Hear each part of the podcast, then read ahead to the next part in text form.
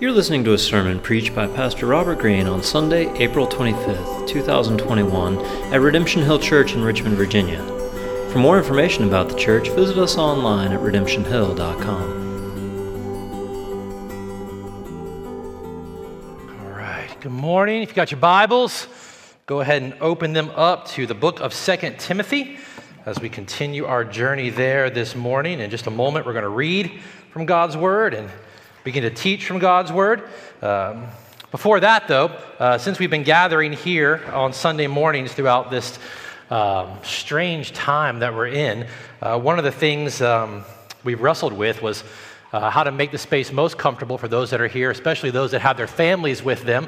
Uh, and so I want you to know this morning, uh, starting this morning and each Sunday here forward, uh, especially for those of you with, with babies, uh, with infants that are with you, uh, we have opened up the parlor downstairs. If you go right down the back stairs back there, right really below where we are, uh, there's a parlor down there with sofas, chairs, a TV just like that one up there. Uh, the sermon will be on, speakers will have everything. So if at any point it would be more comfortable for you to head down there during the sermon, it's ready for you. Uh, you don't have to wander the hallways and figure out what to do. So you go right downstairs, right to the parlor. Um, that will be there each and every week. So that's a good progress, I think. Um, if you got your Bibles, open them up to 2 Timothy chapter 2. We're going to continue there this morning. Let me read our text for us. We'll pray and we'll jump in. 2 Timothy chapter 2, we'll start in verse 1. The Apostle Paul writes this You then, my child, be strengthened by the grace that is in Christ Jesus and what you have heard from me in the presence of many witnesses. Entrust to faithful men who will be able to teach others also. Share in suffering as a good soldier of Christ Jesus. No soldier gets entangled in civilian pursuits, since his aim is to please the one who enlisted him. An athlete is not crowned unless he competes according to the rules. It is the hardworking farmer who ought to have the first share of the crops. Think over what I say for the Lord will give you understanding in everything. Let's pray as we jump in this morning. Father, we thank you for the privilege it is again to be here gathered by your Spirit according to your grace that we might hear your voice and your word. And Lord, we ask that you would bring our hearts to a place of surrender, soften them, Lord. Uh, uh, open up our ears that we might hear you this morning in your word. And we ask that you would do that very thing that only you can do by your Spirit together with your word. You would continue to conform us into the image and likeness of your Son. We ask these things in his name for his glory and our joy. Amen. Um, it was around 13 years ago, um, not quite this exact weekend, but pretty close, uh, that we as a church gathered on a Sunday morning for the very first time. Uh, we had been meeting on Sunday nights in a, a little chapel uh, at Grace Covenant Church. And it was 13 years ago when we finally had the opportunity to gather together on a Sunday morning. And that Sunday morning, I remember talking very specifically about dreaming together that God, by His grace, would cultivate a gospel centered and grace driven and mission minded culture in our church. And over the last 13 years, a lot of things have changed. Faces have changed. Some locations have changed. You know, the 80 men and women and children that were there with us that first Sunday 13 years ago, right before COVID hit, became almost 800. But then again, everything changed. And as I've thought about it, for, for all that has been taken away, so to speak, this last year, um, in its wake, we've been given an opportunity to actually do some honest self reflection as a people. An honest self reflection, even as an organization, as a church, an opportunity, if we're willing, to retool different aspects of how we function and how we think. And in fact, uh, if, uh, I, am being just completely candid, even around the office with staff and with elders, I've been using the language of, of looking towards the upcoming fall season as an opportunity to really replant this church so much has changed and so much has been challenged in the last year. But even as things change, even as variables shift and the unknown tries to impose its will on how we function and how we operate, as much as things change, the Bible has continued to return me back to that initial prayer where we pleaded with God to cultivate a gospel centered and grace driven and mission minded people, a, a church of maturing and multiplying disciples. Not just now, not just for our years on this earth, but with an eye towards multiple generations. That was the main thing. And I've been reminded painfully at times this last year that change is always inevitable. And none of us really like it sometimes. We all have our own internal desire to resist change at times. And while everything around us may seem like it's changing, the, the main thing doesn't change gospel centered, grace driven, and mission minded, maturing and multiplying disciples for generations. It doesn't change. It doesn't change because it's God's plan. We didn't make it up. This is God's plan, and it, it doesn't change. And even in the midst of all the chaos and change of the, of the year, being reminded of that is one of the most stabilizing things that we can be reminded of. As a people, we're, we're simply asking God to do in us what He's committed to do for His glory and our joy. There is no safer, stabilizing reality than that. And yet, at the same time, continuing to give ourselves to that, we begin to realize that there's also no more stretching way to live than that.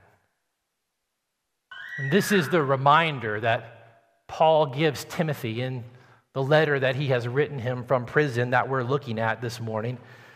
I want you to listen this morning as we go through these verses. In the, in the first couple of verses, I, I want you to listen for Paul calling Timothy and then calling the church back to a gospel centered, grace driven, mission minded way of living. Calling him back to that single most important, stabilizing main thing. And, and then in verses three through seven, I, I want you to hear about how it can be stretched. How you and I, in the midst of that, can be stretched, at times feeling like stretched beyond our limits, because as Paul kindly reminds Timothy and kindly reminds us, it's not going to be easy. No one ever said it would be easy. And so, as we look down at God's word this morning, we, are reminded that Paul has already called Timothy and the church back to a way of life that is unashamed of Jesus, that is following the pattern of sound, nourishing words that he has given. It's adamant about guarding the good deposit, guarding the gospel from distortion and from downstream destruction in people's hearts and lives. And now, as the letter turns, and in our Bibles, a chapter comes in, but remember, that wasn't in the letter. Now, as Paul turns, he is reminding Timothy and the church to preserve those healthy words and guard that good deposit by passing it on to others. Look at what he says in verse 2. What you have heard from me in the presence of many witnesses, entrust to faithful men. Some of your translations will say, entrust to reliable people. And I like that because the actual Greek under there is anthropos, the word for humanity, men and women, all of us. Entrust to faithful, reliable people who will be able to teach others also. Remember, Timothy, these sound words, these nourishing words, this good deposit of God's glory, God's faithfulness, God's grace, most clearly seen to us in his son. It, it's not meant to end, terminate in your life. It's not a cul de sac, so to speak. It's not simply just for you. You don't preserve and guard the good deposit simply by a defensive position of discerning everything. No, you preserve it and you guard it by passing it on to other people. That is one of the most essential ways of continuing to preserve the pattern of healthy, nourishing words of the gospel, the good deposit that God has given it. You preserve it by passing it on to others. And Paul is just reiterating the great commission that Jesus gave his disciples before he ascended into the heavens, Matthew chapter 28. Jesus came and he said to them, All authority in heaven and on earth has been given to me. Go therefore and make disciples of all nations, baptizing them in the name of the Father and of the Son and of the Holy Spirit, teaching them to observe all that I have commanded you. And behold, I am with you always to the end of the age. Friends, this has been the mission of the church ever since Jesus commissioned them. But here's the reality in every generation of the church since, we seem to get distracted as to what will best build or advance his church. You know, even in our own country, in our own history, in our own culture, there was a time when the church was generally respected by our culture and looked to for a source of wisdom and even stability. And the church squandered that influence generations ago through sin through dilution of the gospel and its downstream effects in the hearts and lives of men and women in the church. It, and ever since we began to squander that influence, it's, it's as though each subsequent generation of the church is trying to figure out how to get back into the place where we're liked by the world around us. How, can, how can they hit the like button on the church? What would make them see us that way? the church in every subsequent generation seems to face this tension point where we come face to face with the reality that the world won't like us. And we get afraid of that. And so each generation tries to figure out what the culture of the church would be like, where people can just come and see that we're not that different than everyone else, and that you can just like us because we're so afraid of being unliked. One writer I was reading this week said, he said, the focus has shifted in each generation from making disciples to becoming America's sweethearts. Every generation has to face it. Some of you might be familiar with a man named Dallas Willard. He's a philosophy professor at the University of Southern California. Dallas Willard wrote this, and I, have never been able to shake it. He said an entirely different model of being God's people was instituted in the Great Commission that Jesus gave his church.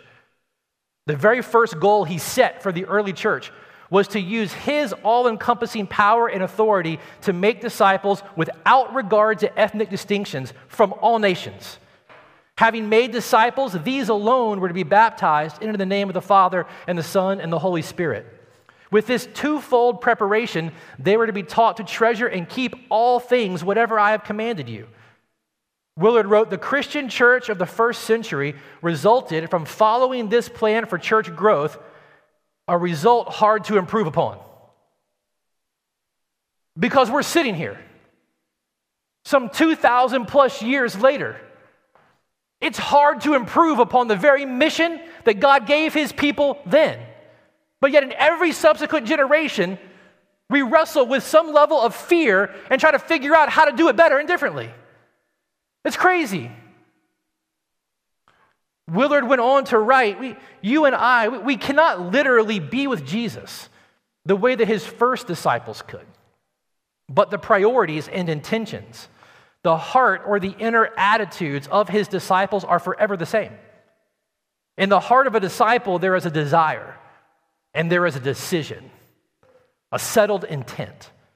The disciple of Christ desires above all else to be like Jesus.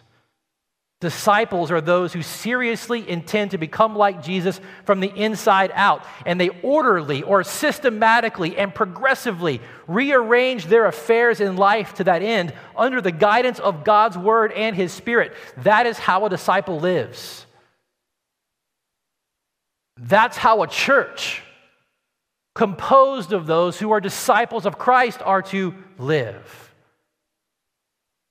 That's what God has always intended for us to pass on. Listen, friends, for, for the church to flourish, as Jesus defines flourishing for generations, we have to stick to the mission making disciples of Jesus. And we've been given an opportunity in this last year, and we've been an opportunity thinking about how we come out of this last year to ask ourselves as a people, and for you to ask yourselves as a follower of Jesus, is his mission shaping me? Is his mission shaping us? It's not efficient at all. It's very hard work. We can become very easily distracted. It's very tempting to try to distort it for our own advantage. We're going to need strength to live this way. Because to live this way, we're going to be stretched beyond the levels of comfort that we're accustomed to. It's going to take strength to live day in and day out unashamed of Jesus, following the pattern of sound words, allowing His words to shape how we see ourselves, the lives we live, the decisions we make.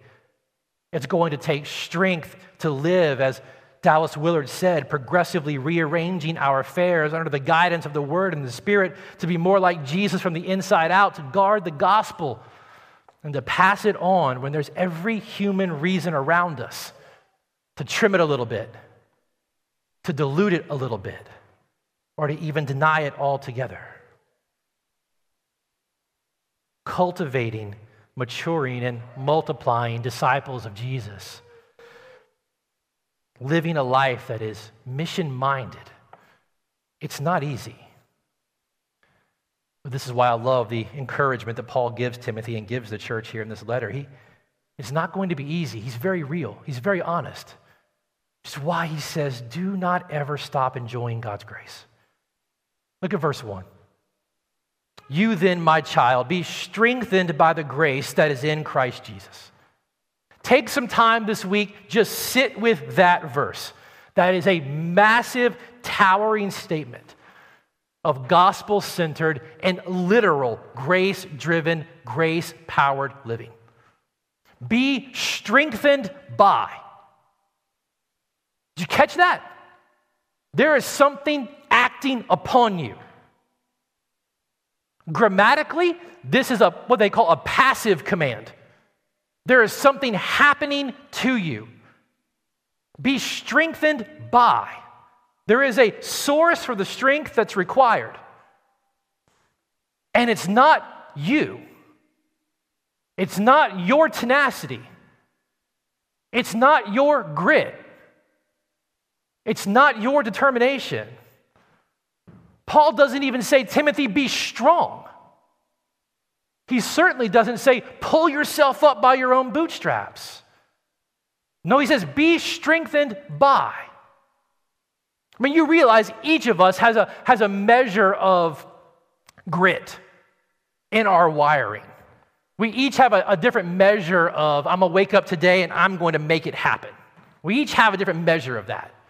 And, if that is the source of the strength that you and I are leaning on to live the life that God has called us to in the world in which He has placed us, one of two things is going to happen.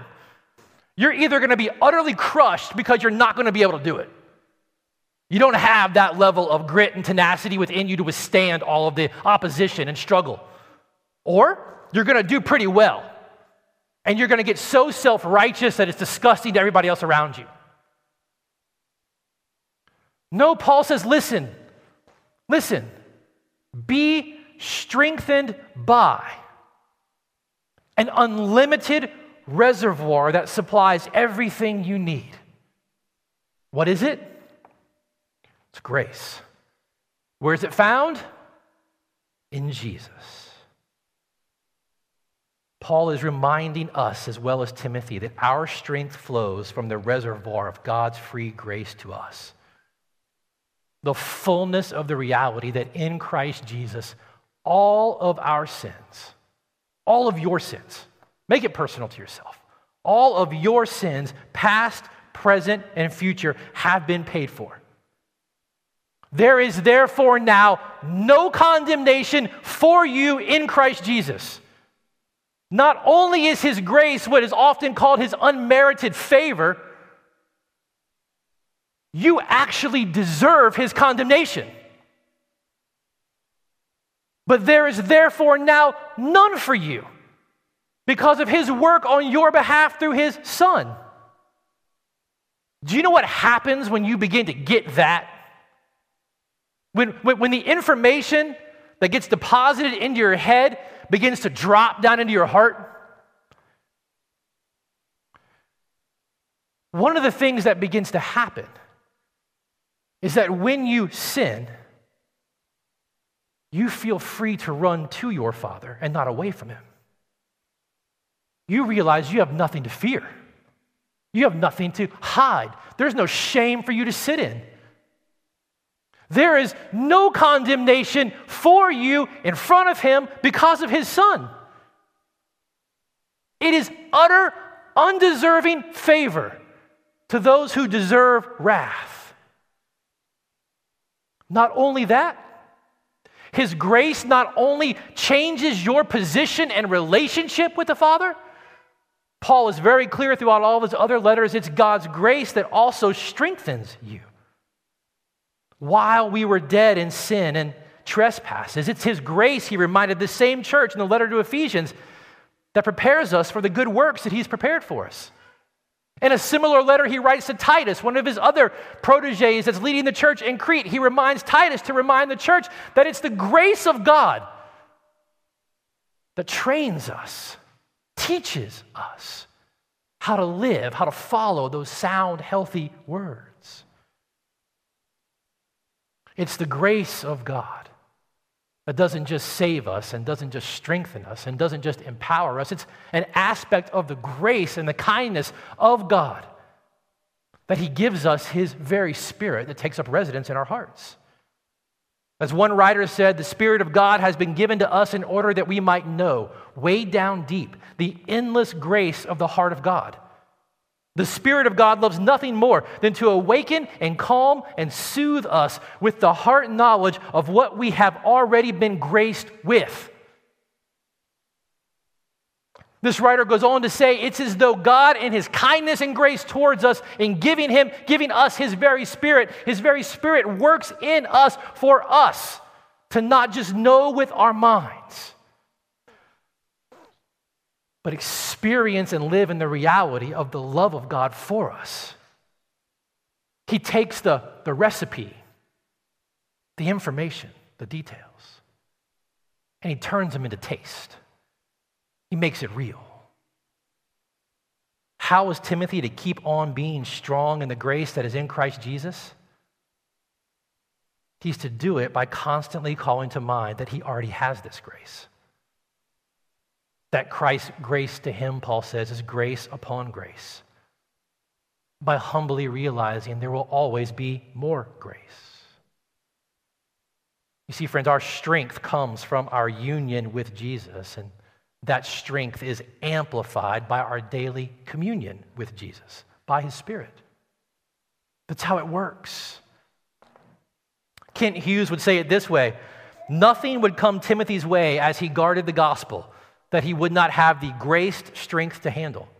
No person, no pain, no problem, no responsibility, no tragedy. There would be no time when he could not stand tall. And that is true for all who are in Christ Jesus and thus under the same grace. If he calls you to do something, he will supply sufficient strength through his grace. If he calls you to step forward, he will give you the power. If he calls you to step up, he will give you the fortitude. If he calls you to endure, the strength you need will be found in the grace that is in Christ Jesus the sure and steady anchor we sang about just minutes ago. How clearly are you seeing and treasuring Jesus?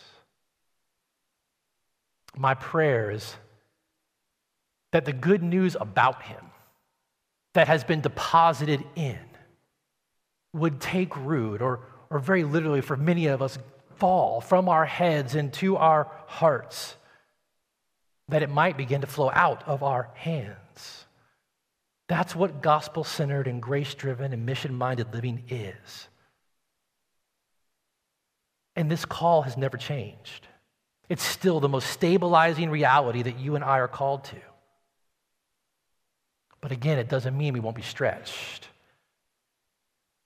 But because God is always strengthening us by grace. You and I are able to endure the stretching. And this is what Paul is going to drive home through a series of analogies that he starts in verse 3. Let's listen to what he says. Share in suffering as a good soldier of Christ Jesus. That's verse 3. In verse 4, he says, No soldier gets entangled in civilian pursuits, since his aim is to please the one who enlisted him. So, the first thing Paul reminds us is as we are strengthened by grace and as we are continuing to live in the reservoir of grace, being strengthened by all that God is and continues to be for us in His Son, one of the things that happens to us that we have to be aware of is our expectations have to get adjusted. Paul is always coming back to this. No soldier goes into service expecting ease and comfort hardship and difficulty, being stretched, stretched to the end of yourself. That's, that's just par for the course for a soldier.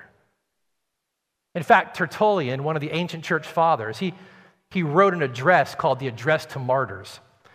And in that address, he said this No soldier comes to the war surrounded by luxuries, nor goes into action from a comfortable bedroom, but from the makeshift and narrow tent where every kind of hardness and severity and unpleasantness is to be found.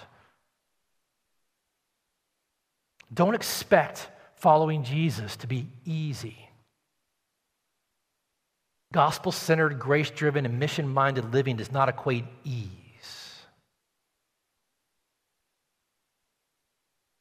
The only easy day the SEALs are famous of saying was yesterday. That's true for those who are following Jesus. We have to constantly be adjusting our expectations, Paul said. And then, as he goes on with the same metaphor of the soldier, we need to be careful that we avoid the dangerous entanglements all around us. No soldier gets entangled in civilian pursuits, he reminds them. I enjoy reading military history, really more military memoirs, not so much the history. And one thing is consistent in all the ones that I read when, when a soldier is given an objective, the objective doesn't change. Some of you have served in our armed forces and have seen combat deployments, and, and you've understood what I'm saying. You've told me about this. When a team, when a unit gets an objective, they spend time working on the strategies to achieve the objective, and when they go out on the mission to accomplish the objective, they don't actually know what's going to happen to them. All the strategies and all the plans can get literally blown out of the sky five minutes in, but guess what doesn't change? The objective. Everything else that comes around them is just another obstacle they have to figure out how to overcome in order to achieve the objective. There's a, there's a single mindedness that characterizes a soldier, a single mindedness that's required for mission success. So, carry Paul's metaphor a little bit further. Our commanding officer has given us the objective of increasing our joy in him and helping others to have that same increasing joy in him. Daily, He's given us the objective to see and enjoy Jesus. That daily we would continue to be strengthened by His grace. That we would be about His mission of helping others see and enjoy Jesus. One writer said single minded devotion to a thing, a sport, a philosophy, a cause, you can even add the military, and a military objective. A single mindedness to a thing can turn you into a machine but when it's given to Christ, whose commands are constant with perfect love and wisdom, our highest good, then we become what we ought to be and can stand tall even in suffering. Entanglements are going to threaten. Entanglements threaten the main objective of our joy in Jesus. I love what the writer of Hebrews says in Hebrews 12. Therefore, since we are surrounded by such a great cloud of witnesses, let us throw off everything that hinders and the sin that so easily entangles. And let us run with perseverance the race marked out for us, fixing our eyes on Jesus, the pioneer, the author, and perfecter of our faith. Listen, friends, the, the greatest threat to your joy in Jesus is probably something that you have welcomed in and you have allowed to have a particular place in your heart, a position in your heart that is threatening Jesus' rightful place. These entanglements these things that so easily ensnare us. They're, they're more often than not very good things that God has given us as gifts to enjoy. That they may remind of, us of his kindness and his faithfulness and his provision to us. But we take those good things and in our heart, we make them main things. We give them a position in our heart they were never meant to have, and they become entanglements to our joy in Jesus. Paul's not saying you can't have a job, you can't have a family, you can't have a hobby, you can't have friends. But he's saying that when we take these good things and we make them main things in our hearts, they become entanglements to our real joy. When our sense of self, when our sense of security, when all these things rise and fall with how our family functions, how our stocks function, how our teams play, something has begun to entangle our joy that's meant to be ours in Jesus.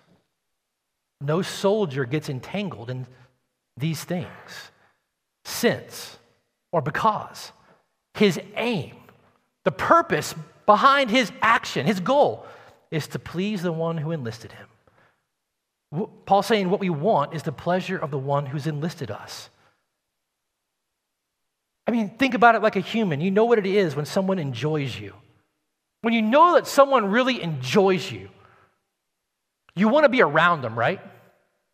You want to spend more time with them, right? When you know they really enjoy you. And when you know they really enjoy you and you want to be around them more, you, you instinctively trust them more. Mm, the opposite is true. When you know someone doesn't really enjoy you, you don't really go out of your way to be around them. When you don't really go out of your way to be around them, you don't really know them anymore, and you don't think they really like you, and therefore your trust in them is minimal at best.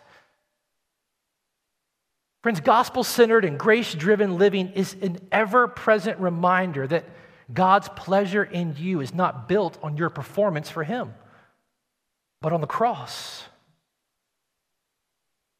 And so when we get entangled, we don't have to run from Him fearing His displeasure we can run to him because it's his kindness that's leading us to repentance.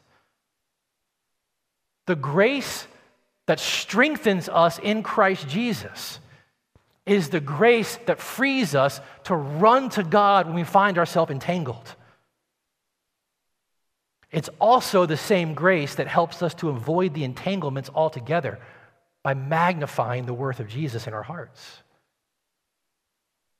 I mean, listen, regardless of what each of us would say with our mouths, let me ask you this, and you can be honest. You don't have to raise your hand. You just be honest with yourself. How many of us in here walk around the, the battlefield every day without the confidence and strength found in knowing that God is pleased with you? Be honest with yourself. John Owen, he, he wrote that the union with Christ is the greatest and most honorable and glorious of all graces that we are made to be partakers of. He went on to write that this is the missing link that connects the grace of Christ with our experience of God's love. Understanding our union with Jesus, he said, is the thread that holds it all together. This is the work of God's Spirit in us even now to help us feel this As Thomas Goodwin would say, the Spirit makes the heart of Christ real to us. Not just heard, but seen. Not just seen, but felt. Not just felt, but enjoyed. It's the Spirit that takes what we read in the Bible and believe on paper about who Jesus is and what his heart is towards us and moves it out of theory into reality. From doctrine to enjoyment. From knowing he loves you to actually living in that love. My wife has been reading pieces of a book to me this week called Gentle and Lowly about the heart of Jesus. And in that book, the author says that the Spirit's role is to turn our postcard apprehensions of Christ's heart and longing affection for us into an experience of sitting on the beach in a lawn chair, drink in hand, enjoying the actual experience. The Spirit does this decisively once and for all when He saves you, but He does it 10,000 times thereafter as we continue through sin, folly, or boredom to drift from the felt experience of his heart. Drift as the entanglements capture. Be strengthened by the grace that is in Christ Jesus. There is going to be a stretching. There are going to be entanglements that threaten. But Paul reminds us to be single minded like a soldier in our pursuit of our deepest joy in Jesus. And it's the grace that God continues to strengthen us by, that He has given us in His Son and by His Spirit that helps make that a reality. He's doing for us what we need for joy. Bless you. But Paul goes on, two more metaphors.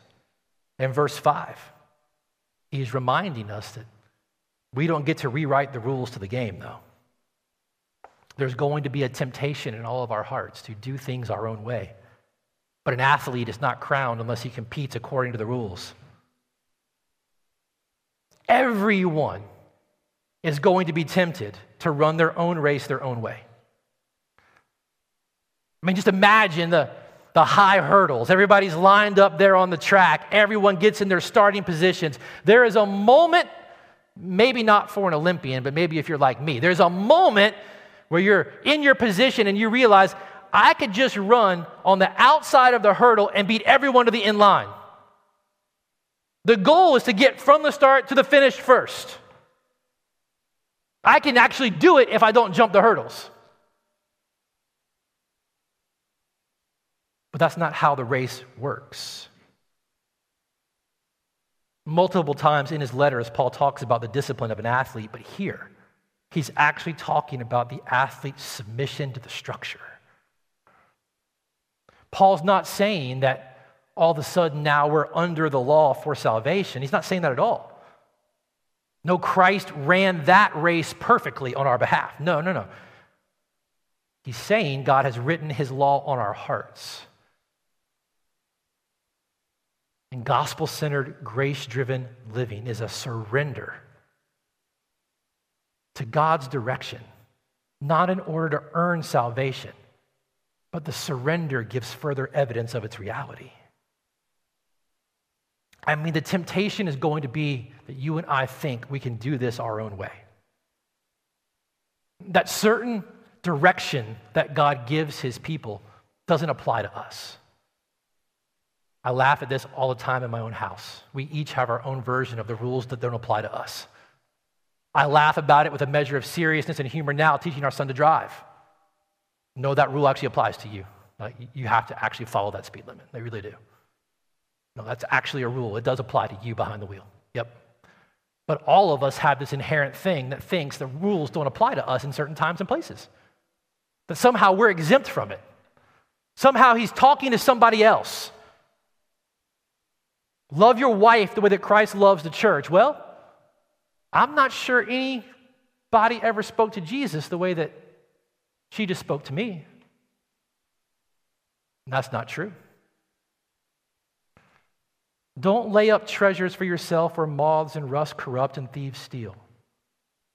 Eh, that would be good for this person. The temptation to change the rules to get to the finish line first, at work, at home, it's going to be strong. But as we submit ourselves and our lives to God's word, as we continue to seek godly counsel from people who won't tell us what we want to hear, but will always tell us what we need to hear for our joy, you and I can run the way, race in such a way that we can win, the reward. No one who decides to make their own rules will hear that crowning commendation, well done. Paul is reminding Timothy and the church to run in such a way to get that prize. No one ever said it would be easy. Denying yourself, taking up your cross, putting to death your sinful desires and passions, resisting the urge at every turn to change the rules of the game. The reality of it is, obedience may take us in a direction we don't really want to go.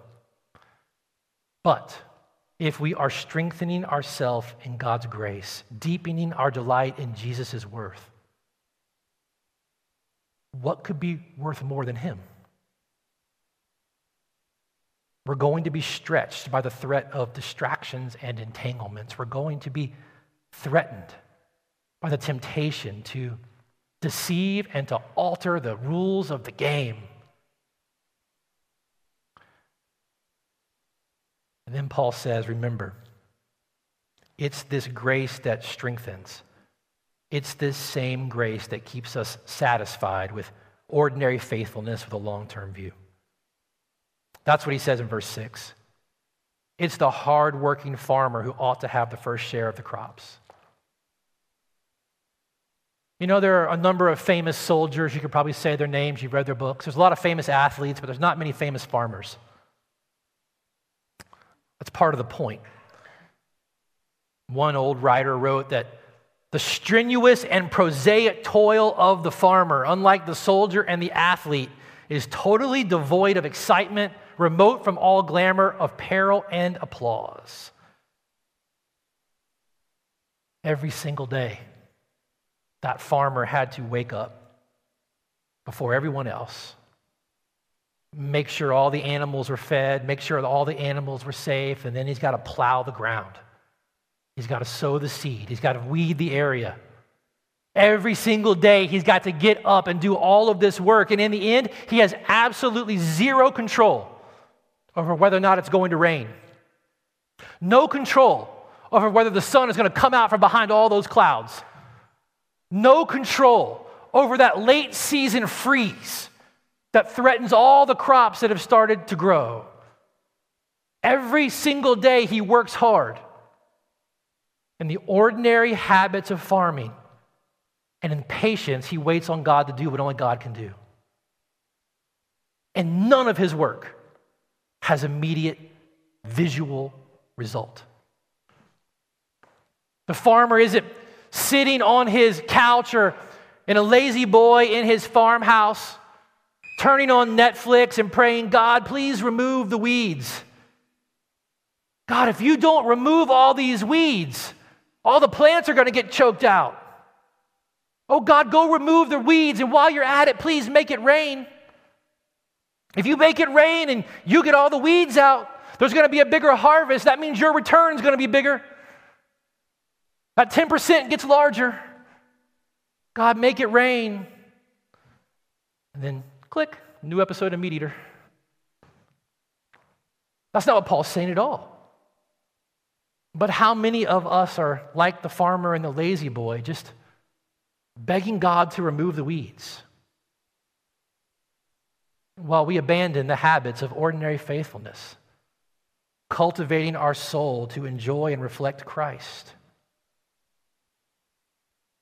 Let me just ask you this if you're not content with your affection for Jesus, if talking about joy in Jesus and warm, deep affection for Jesus, feels foreign to you, or you're at least discontent in some way with that joy in your heart. If there's this besetting sin that's just been there for years and decades and just lingers around all the time, have you, have you asked yourself what you're really doing about that? I mean, the farmer gets out in the field every single day. The same ordinary habits of faithfulness required for his job while he's pleading for God to do what only God can do. I come from a generation of the church that I've increasingly begun to believe has raised spiritual sluggards, myself included, if I'm really honest. We come from a generation in the church that, that made this vitality, this joy, this life in Jesus driven around an event or a moment. And so, if you grew up in the church, I'm, you had this schedule around you, even from the time you were a kid event to event, conference here, event here, camp here, retreat here. You go, and the vitality in Jesus is alive and well, and you got to wait till the next one when it's alive and well again. And in between, you don't really know what to do. You never really learned how to work the field. The ordinary habits of faithfulness and of cultivating the soul to find joy in Jesus aren't there. And so, even now, if it's not that, we're waiting for the next podcast or the next book to drop or the next thing. And so, we're 40 something farmers who don't know what it is to cultivate our hearts. We don't know what it is to deepen our delight in Jesus. We don't know what it is to just put ourselves in the way of His strengthening grace on a daily basis. The grace that He's promised will help us to avoid the entanglements that rob joy. The grace that He's promised will strengthen us from taking the easy path. The grace that He's promised us will strengthen us from trying to change the rules. The grace that He's promised us will ultimately reap the harvest of righteousness. And this is what we're passing on. So, is it any wonder a younger generation looks at us and goes, I don't want any of that? That seems foolish. What's the point? It's the ordinary faithfulness, seeking to see and enjoy Jesus in His Word through prayer. As my wife always reminds me, it's the keeping company with Jesus, seeking to know Him that puts you in the place for His strengthening grace to work. That's the farmer. That's the farmer that bears fruit. Love, joy, peace, patience, kindness, goodness, gentleness, self control. Fruit. Not fruits, plural. They're fruit. They all grow together. Remember, disciples progressively rearrange their affairs under the guidance of the Word and the Spirit to be more like Jesus from the inside out. He kept writing, though. He said the flip side are those who feel they have something more important to undertake than becoming like Jesus. That's why Solomon will say all over the book of Proverbs that a sluggard never makes a good farmer. He always loses his harvest. He's either asleep when he ought to be reaping, or because he was too lazy to plow in the previous season, or because he allowed his fields to become overgrown with thorns and weeds. No, it's the ordinary faithfulness of the farmer that reaps the fruit. Friends, your deepening joy in Jesus is at stake. I believe that's why Paul says what he says in verse 7 think over what I say, for the Lord will give you understanding in everything. The strength to live single minded, strength to avoid the entanglement, strength to stay the course and reap the rewards, the pleasure, the living in the pleasure of knowing the one who has called you loves you, hearing the crowning assurance of well done reaping the harvest of righteousness. It's yours in unending measure in Jesus. It's yours. He is the fullness of all the Godhead. He's yours. You've been made a branch in His vine, baptized in His name. Every substitute to Him is cheap. It's like rotted wood with a lot of varnish on it. It's shiny and looks pretty on the outside, but on the inside, it's nothing. Everything compared to him is like that. Is why Paul says, Be strengthened by the grace that's in him. Help one another keep the gospel central. The grace of God, the driving engine the mission of enjoying Him and seeing others come to enjoy Him in front of your eyes. And like the farmer, get after it. Let me pray for us this morning. And I'm going to pray, and I'm going to allow Charles Spurgeon to pray for us this morning. Spurgeon prayed, prayed this way for his church Up, I pray you, brothers and sisters. Get up by him whose eyes are like a flame of fire and yet were wet with tears, by him on whose head are many crowns and yet who wore the crown of thorns, by him who is King of kings and Lord of lords and yet bowed his head to death for you. Get up. Resolve that to life's last breath you will spend and be spent for his praise. The Lord grant that there may be many such in this place.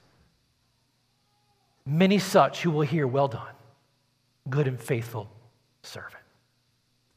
Lord, make that true of us this morning.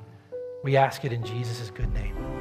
Amen. You've been listening to a sermon preached by Pastor Robert Greene at Redemption Hill Church in Richmond, Virginia. For more information about the church and to hear other sermons like this, visit us online at redemptionhill.com.